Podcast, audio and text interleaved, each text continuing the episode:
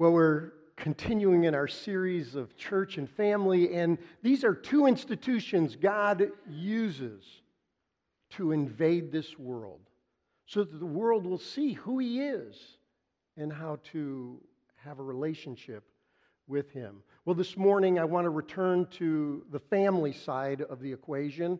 The first week we started on family, then we went to the church, and this week we want to return to the family. But I want to ask a simple question How is it that we, in our families, can build a resilient faith? How do we build a resilient faith? Not merely in our children, but in our entire family. That's what we want to go after. As we think about this, we need to remember that if you're a parent here this morning, if you're a grandparent, some of us may even be great grandparents, kids are watching. Kids are looking. They're seeing. They're drawing some conclusions about what's going on in the family. So we need to dig in this morning. If you have your Bible, could I encourage you to open with me to Deuteronomy chapter 6? Deuteronomy chapter 6. I'm going to read just a couple verses here at the beginning.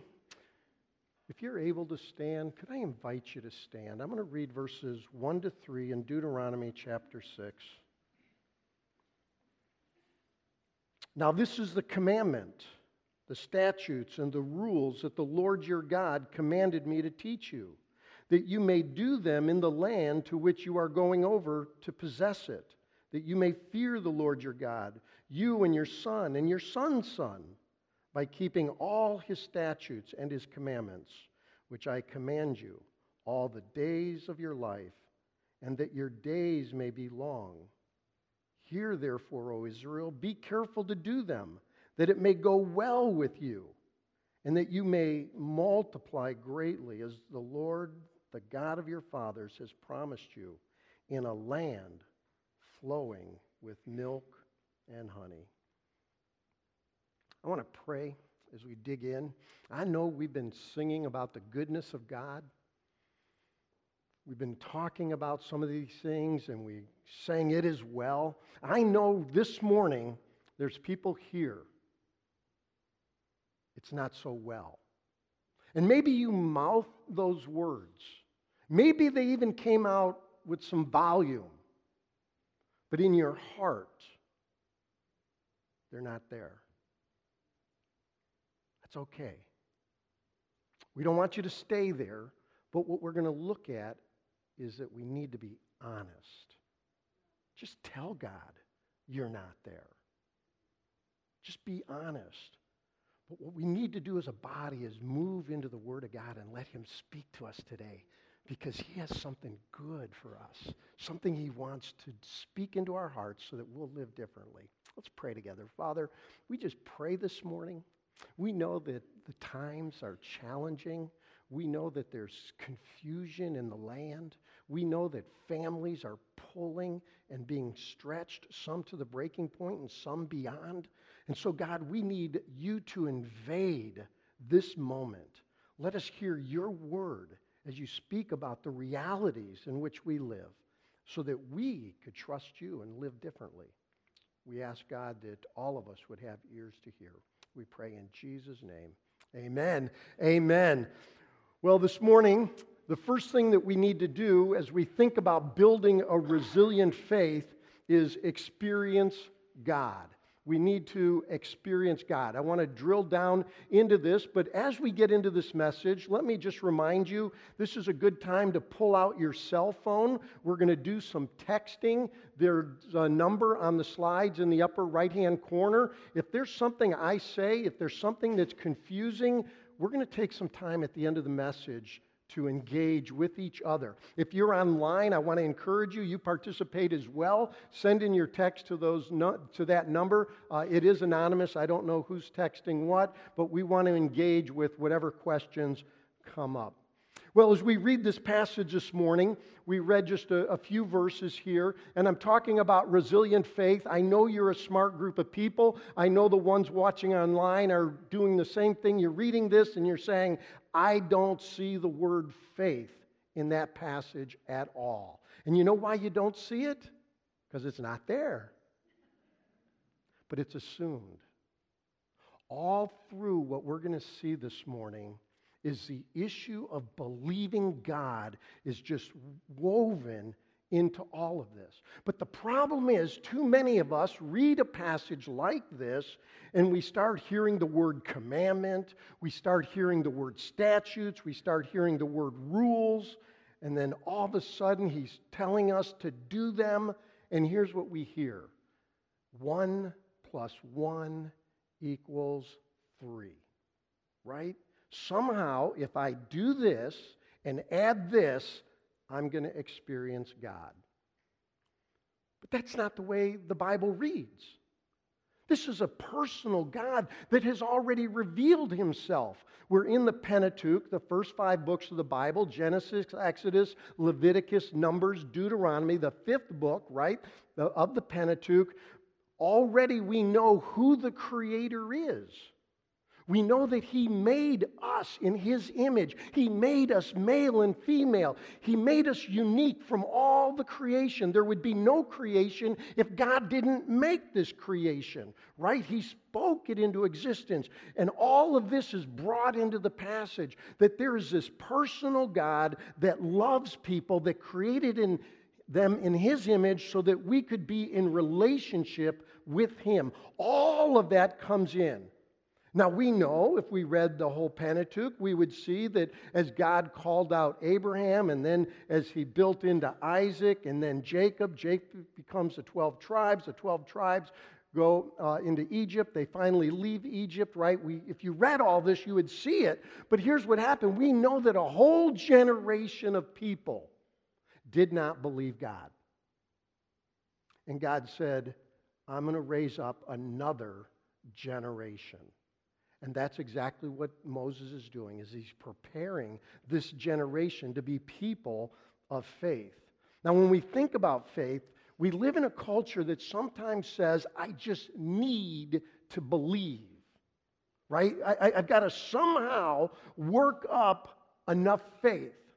And usually it goes something like this I either need to have a quality of faith, it's got to be of such a fabric or fiber that it's resilient in and of itself, or I need a lot of faith, the quantity. But that's really not how all this works. Because when you pray, when you seek the Lord, when you're trying to live life in this fallen, broken world, and things don't go the way you want, you're now stuck with either a deficient faith, I don't have enough faith, or it's not strong enough, or the enemy wants us to attack God. God is not able to do this. So the passage is focusing us in a whole new direction. But before we get too far, let me take a moment and just bring us into the passage so that I can highlight a couple things so that we're all understanding the contrast that I'm trying to make.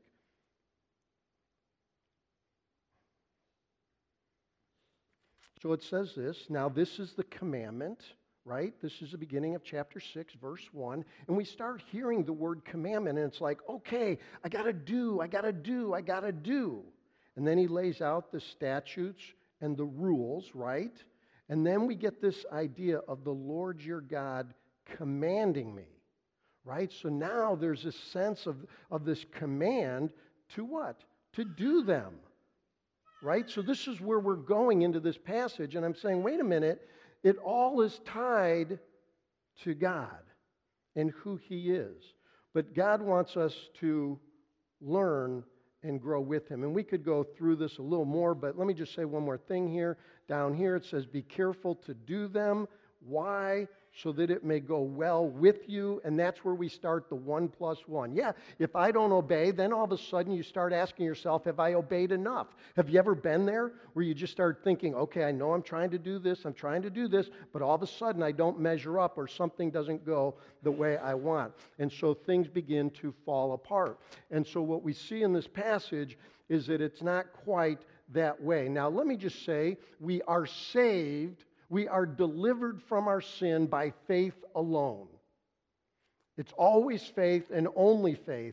But as the great reformer said, it is a faith that saves alone, but that faith is never completely alone.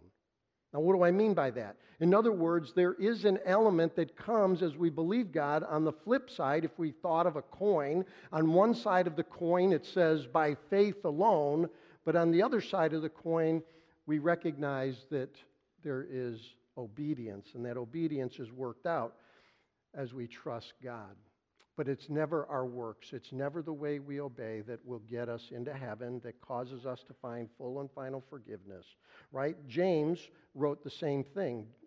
James chapter 2 verse 17 it says this, so also by faith or so also faith by itself if it does not have works is dead. He talks about it being a dead faith. Uh, an alive faith is a faith that produces works, that brings about the obedience. James goes on and writes Do you want to be shown, you foolish person, that faith apart from works is useless?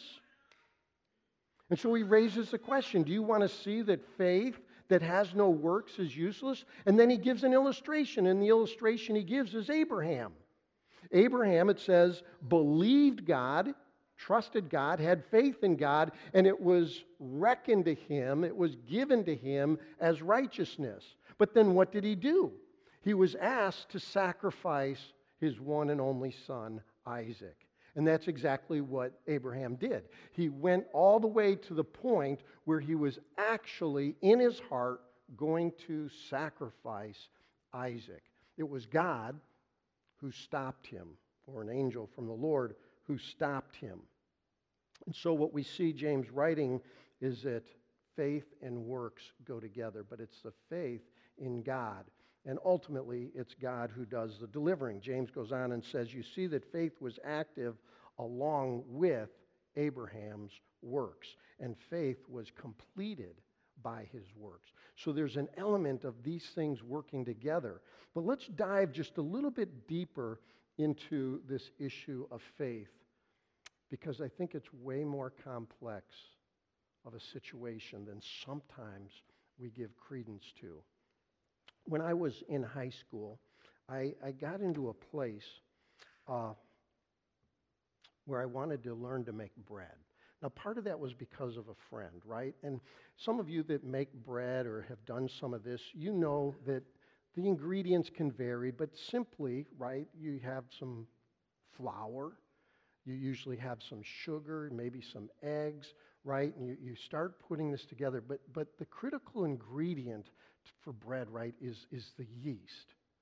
And it doesn't take a lot of yeast. I remember when I was in high school, I was, I was learning how to do this, that if the water was too cold, the yeast wouldn't operate.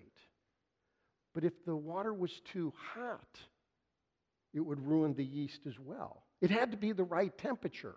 And so as I took the yeast and as I made this, I then started to knead the yeast into the bread and throughout. So I had this little lump of dough, and I'm pressing it and pressing it and folding it and turning it and pressing it and working that yeast into the dough. Then I would take that lump of dough and I'd put it in a bowl. And I found a warm place in the house put a little towel over it, and set that bowl in this warm closet. And then all of a sudden, over the next couple of hours, what would happen? The bread would begin to grow, and this lump of dough became really, really huge. And then, of course, I'd take it, beat it down, knead it again, and I'd let it rise a second time. Isn't it interesting that the Bible uses yeast as a description of sin. Because yeast, as it works through the whole lump of dough, it, it's all through it. Well, sin does the same thing. It just works its way into the fabric of everything we're about. We have a very difficult condition. A difficult condition. Here's a picture, right? The Garden of Eden. We can't even hardly fathom what happened in the Garden of Eden. But that rebellion brought what we call sin into the world. Sometimes we use the picture of darkness. Jesus used that picture, that darkness just spread throughout the land. We cannot write, we cannot think, we cannot comprehend how this yeast, this sin, worked itself into the whole world, but it did. It did. It's a horrendous problem. There's only one person who could resolve the problem. And of course, that's God. And God knew all this was going to happen. This didn't catch him by surprise. He wasn't shaken up by this. It says in Ephesians, it says, before the foundations of the world, right? Jesus was ready to be slaughtered to pay for this rebellion, this sin. But what I need you to grab hold of is the destructive nature of it. That it, it, spreads, it's in your heart and it just spreads. You try to control it, you try to say no to it. It's still going to break out of you. It's there. No self help book is going to get you through this problem. No amount of counseling is going to get you out of the problem of the real depth and width, breadth of sin itself that has permeated our whole world. But if there's a difficult condition, the path is difficult as well. See, you're a sinner, and I'm a sinner. Many of us are married.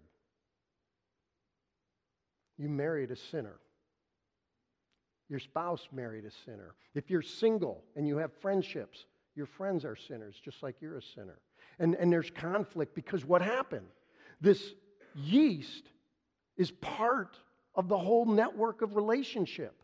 And some of you are looking at this little child, right, covering her ears, wondering what in the world, how is this fight going to shake out? And, and some of you have been part of that. You see yourself in that little girl. Maybe you're a little boy and you remember how loud it got and how destructive it got. And some of you may even remember that some of that anger, some of that brokenness, some of that pain was brought on you personally. Maybe you were brought into a back room and beat.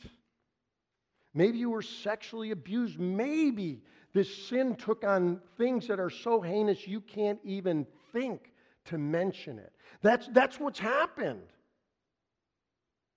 It's changed everything in the world. The family, when I say it's being pulled apart, it's because there's all of this yeast. Our kids are being bombarded with it, our grandchildren are being bombarded with it. And it's coming through every portal, every way that it can make its way into the hearts of our kids. It's coming.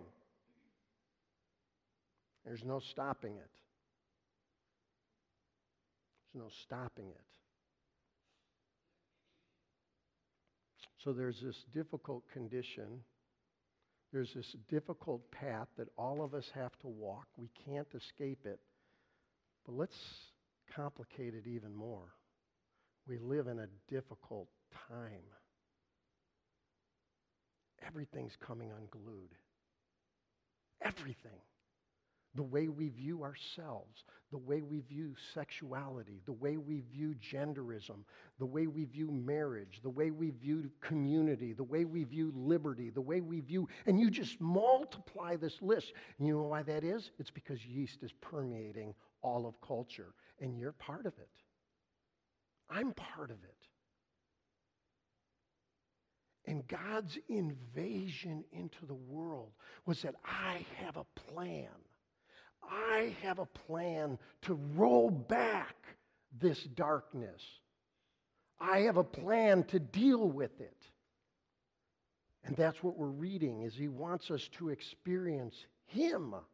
And so if we go back into this passage just for a moment, we look at this. Look what he says so you don't miss this. He says, he goes on and he says, all these things, so you keep them. And then he says, all the days of your life, right? He talks about this,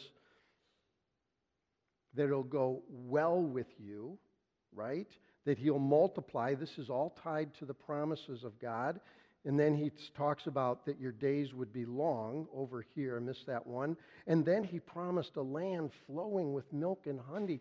All of these are pictures of goodness and abundance. And it's all tied to the fearing of the Lord. We experience God when God is in his rightful place.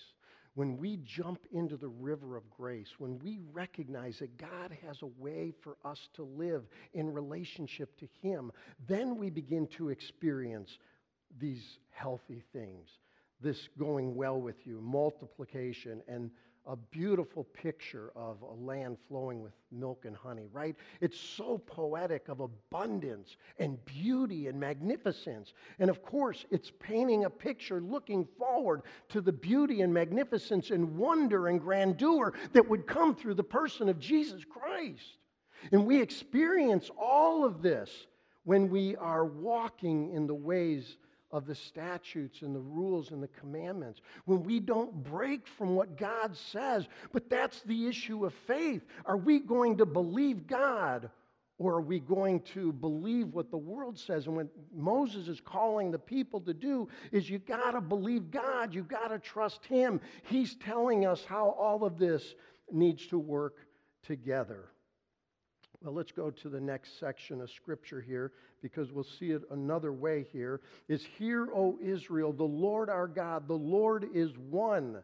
You shall love the Lord your God with all your heart, with all your soul, with all your might. And these words that I command you today shall be on your heart. And so you begin to see what Moses is writing. And here's my second point is that we need to express love to God. So as we experience God by faith, as we believe him for what he's doing, and we recognize what God is doing in the midst of all of it, we need to, as it says here, is express this love, this devotion to God. Now, look at what he says in this passage. He says, Love the Lord your God with all your heart, all your soul, and all your might. This is, as some people say it, an all in faith. Not an add on faith, but an all in kind of faith. And what our kids are seeing, what our grandkids are watching, what some of our great grandkids are observing is that there's too much of an add on faith instead of an all in faith. And so the picture that I've tried to roll with is this picture of a rope, right? That there's this idea that God has invaded this world through the institution of the church. And the church is where we learn how to walk with God, where we learn to do it in community, but we also learn it in the family. And these are woven together. And taking this out of Ecclesiastes chapter 4, verse 12, it says, A rope or a cord of three strands is not easily broken. So when we're weaving this with God at the center, when He's the pinnacle of what we're doing, when we recognize that Jesus Christ is is all in all, then we begin to see this. But what we think we can do is start ripping apart one of the strands. Say, oh, I don't really need to do family the way God lays out family, that it's the foundation of marriage and the home. And that mom and dad are responsible for helping them see. And then where moms and dads need to learn is that they find it in the church and the kids begin to grow in church. But here's what's happening in our culture more and more is church becomes an add-on. It's an add on when it's convenient. So we teach our kids that, hey, this music thing over here is way more important on this Sunday morning. Now, I'm not trying to collapse everything into a do, do, do. What I'm trying to say is, what is it? Is it loving the Lord your God with all your heart, mind, soul, and strength and showing priorities and purpose in life? Or is it that we're imbibing too much into the world's values and systems and all of a sudden, theater and music and sports now gets center stage. And our kids see it. And that's where we recognize at Fox Valley Church we have these values. And one of the values we talk about is the primacy of worship and prayer. It's an important value, is that we recognize that we come and we worship. And I don't know about you, but the worship was so moving this morning. It's powerful. But some of us, like, we're not engaged. And our kids are watching. I'm not trying to throw a guilt trip here. What I'm trying to say is we've got to be honest. Honest with our kids and honest with our own lives. Hey, my heart just wasn't in it today. I'm really struggling to trust God, and here's why. Our kids need to hear that. Our grandkids need to see that mom and dad and grandparents, we, we struggle.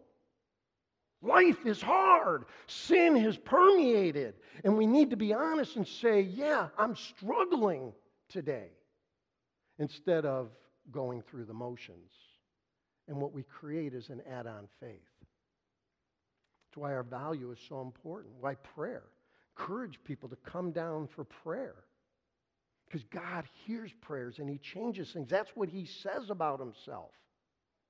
That He's listening, and it's this fight of faith. Now, when we get into this fight of faith, let me tell you the devil attacks two areas about God's character. Two areas primarily. Here's the first one the goodness of God. The devil loves to attack that. See, your God's not good. You see all the pain in your life, you see all the brokenness, you see all this. That just shows you God is not good. And the devil just attacks that. What happens in worship and what happens when we pray is God begins to speak and God begins to move. And we have to have a sense of mystery. How does all this happen? If you ask me to put it into a formula, I could never do it. But if I tell you it happens, you got to believe me. Why do I believe it? Because the Word of God says it. Is that God is working in the hearts of people all the time. He's drawing people that are far from Him to Himself, people that are in a relationship with Him. He is already moving, drawing them closer to Him. Why do I know that? Because the Bible says that. And so we have to begin to wrestle with these things. But the enemy is attra- attacking the goodness of God. So we're singing a song good, good father. And some of us are like, really? Do you know what happened to me when I was a kid? And you're telling me he's good? Do you know what's happened in my life in the past year? And you're telling me to sing, God is a good father? But Jesus said he was a good father. He says, You, as human parents, you know what father, when he is asked by his son to give him a loaf of bread, the father gives him a stone.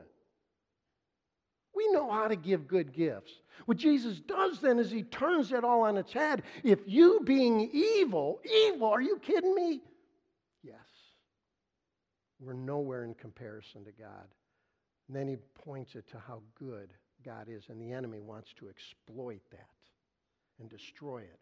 And so we need to be in church where we get encouragement from other believers, where we can hear people, if we're honest, that things are going to sideways. We need to believe. Here's the second area, real quickly the devil attacks. And then we're going to take some texting in just a moment. The devil attacks the ability of God. Is God really able to do this? So he attacks the goodness of God and he attacks the ability of God. Well, let me hit this third passage real quickly, this third section I want to look at. And that is verses 7 and 9. You shall teach them diligently to your children. Teach this to your children. Teach them about God. You shall talk with them when you sit in your house and when you walk by the way, when you lie down and when you rise, you shall bind them as a sign on your hand They shall be frontlets between your eyes. You shall write them on the doorpost and on your house and on your gates. So here's my third point. We need to embrace God. We need an all in faith. Notice what he says. Everywhere you go, you need to be talking about God. You're driving in the car. Do you see anything about God out there? You're out for a walk. Do you see anything about God you can point him to? You're out on a bike ride. Wherever you are, you're constantly thinking, how can I bring God into my life and picture of what God is doing right now? We don't need an add on faith, we need an all in kind of faith. I have three grown children. I have seven grandchildren. I talk to a lot of people, and people say, I don't know what's going to happen to this generation or what's going to happen to the next generation. I found myself saying that. And I realize that's a problem with my view of God. God, just like he did in this passage, he raised up a whole new generation to move into the promised land. Do you believe that God is raising up your children for such a time as this? Do you believe that God is raising up your grandchildren for such a time as this? God has not abandoned this world, He has invaded it with the church and the family so that we would see who He is and stand in awe of Him. So I know I've said a lot. I want to take some questions, and in order to help me this morning, I'm going to invite Lori up. Lori, if you'll come on up, maybe some questions have already come in. You can still text them. There's the number on the slide. Uh, you can text to that number, and uh, maybe we can dive in this morning. Yeah, we have one. So, yeah, please text your questions if you have any. um, so, this first question says How do you discern what God's will is for your life? I felt this was easier before having a family. The decisions we make can affect generations in a positive or negative way. Okay, great question. Uh, here's some, some thoughts that come to mind whenever we discern the will of God, right? God sometimes speaks like so clearly it feels audible. Sometimes it may be audible. But that tends not to be the way he engages. What he tends to do, right, is uses his spirit. The spirit speaks into our heart, always in line with the will of God. So we need to be in the Word of God to help discern the will of God. Then we need people around us. So let's say you're making a big decision about life or about things happening. I would encourage you to get some men and women. If you're a man, bring some other men around you. If you're a woman, bring some other women and say, hey, I'm really struggling with what school to go to if I'm a student. I'm really struggling with what job to take and you begin praying into it. Now, you need honest friends, right? Yeah. You need people to speak the truth because sometimes people won't say the hard things. Say, I, I think that would be bad to go in that direction. So the Spirit uses the Word, He uses people, and then He often uses experiences, right? So this is where we use our minds. We got to love God with all of our minds. Nothing wrong with making a pro con sheet and start listing out. Here are some positive things about this. Here are some negative things. And you begin to pray through it and bring them to your prayer partners.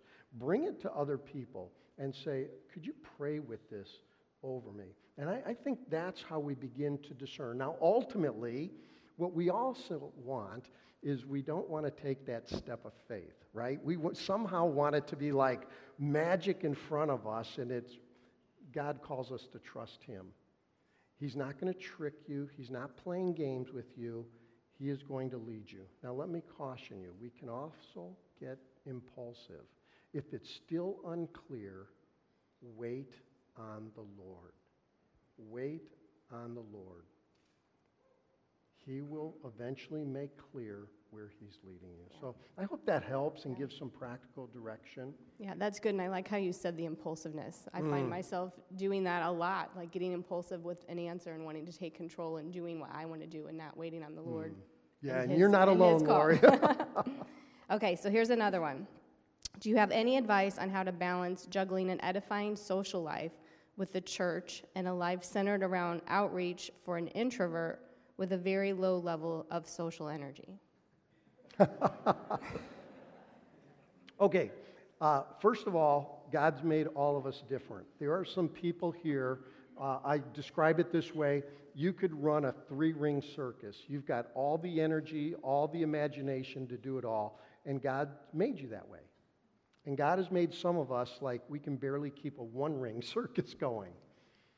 And that's the way God made you. And so this is where it takes faith and to believe. What is God calling you to do? He is calling you to be involved in church. He is calling you to be involved in family. There's nothing wrong with boundaries. But it's where we often put our boundaries that is the problem. We're not allowing the world, the word to sufficiently inform us of where the boundaries go. So I don't have a lot of energy, so I'm going to spend it all in sports and sports activities.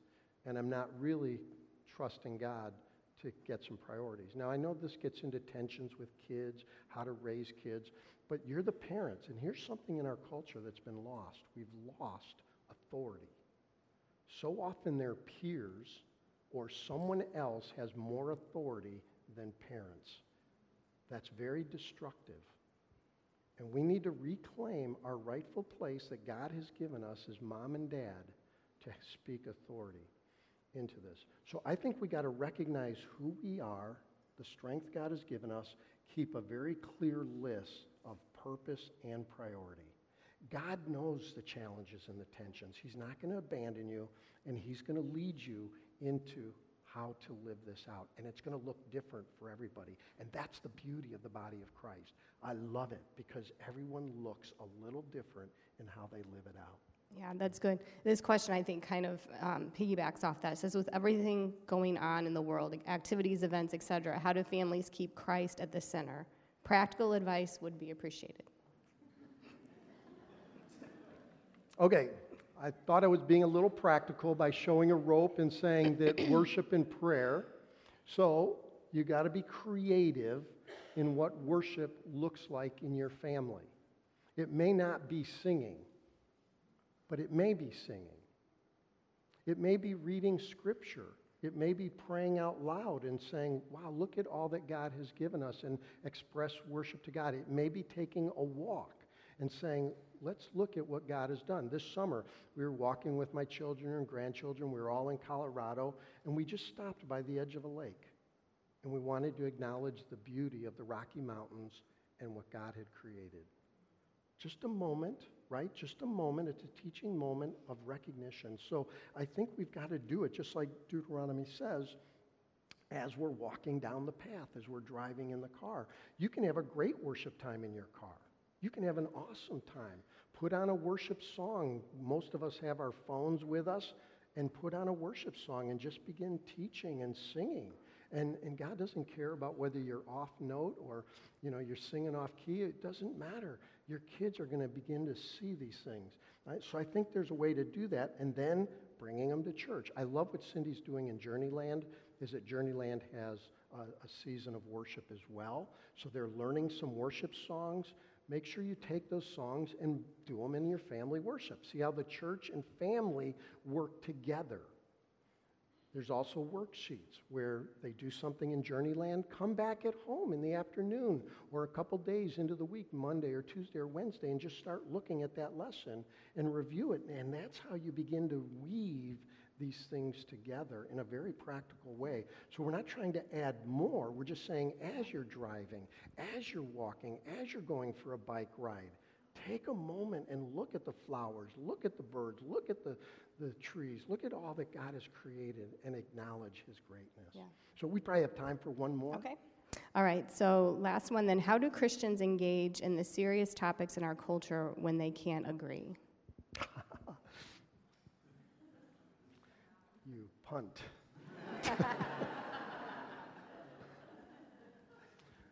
I don't know that our job is agreement.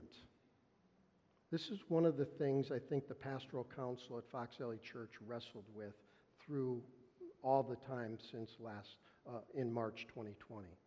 was was the goal agreement or was the goal unity?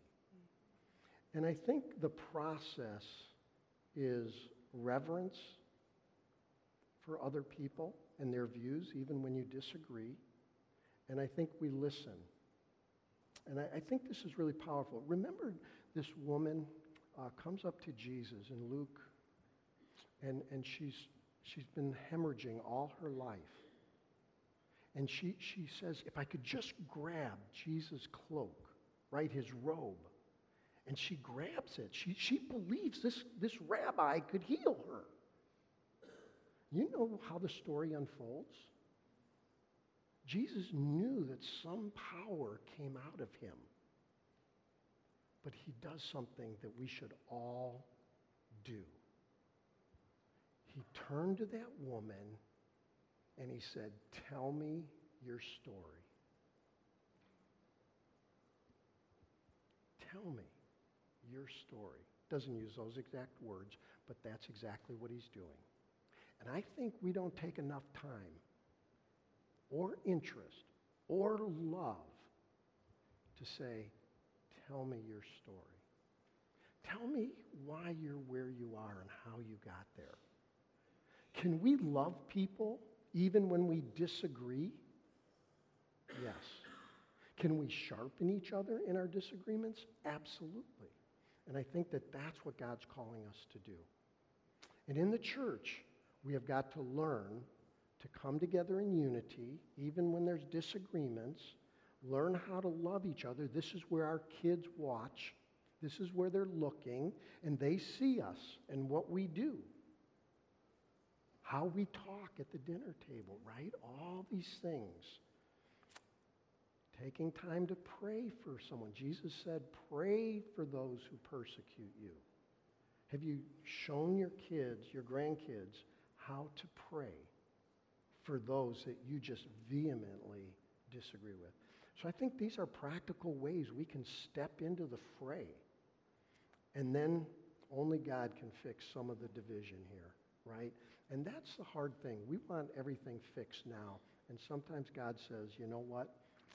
Until Jesus returns, there's going to be a messy, messy, difficult life. So I hope this helps a little bit. Uh, I know I'm learning as I go. I'm pressing into these things by the grace of God as well. And it's only by His grace, trusting Him that He is at work in the midst of it. Let's go ahead and pray. Father, thank you for this time. Thank you, God, that you speak into our lives. Thank you for these questions. And I know these are hard things, and these can all be multiplied into numerous situations. God, we need your wisdom as we read your word. We need your insights, your discernment of how to live in this fallen, broken, messy world. We pray in Jesus' name. Amen.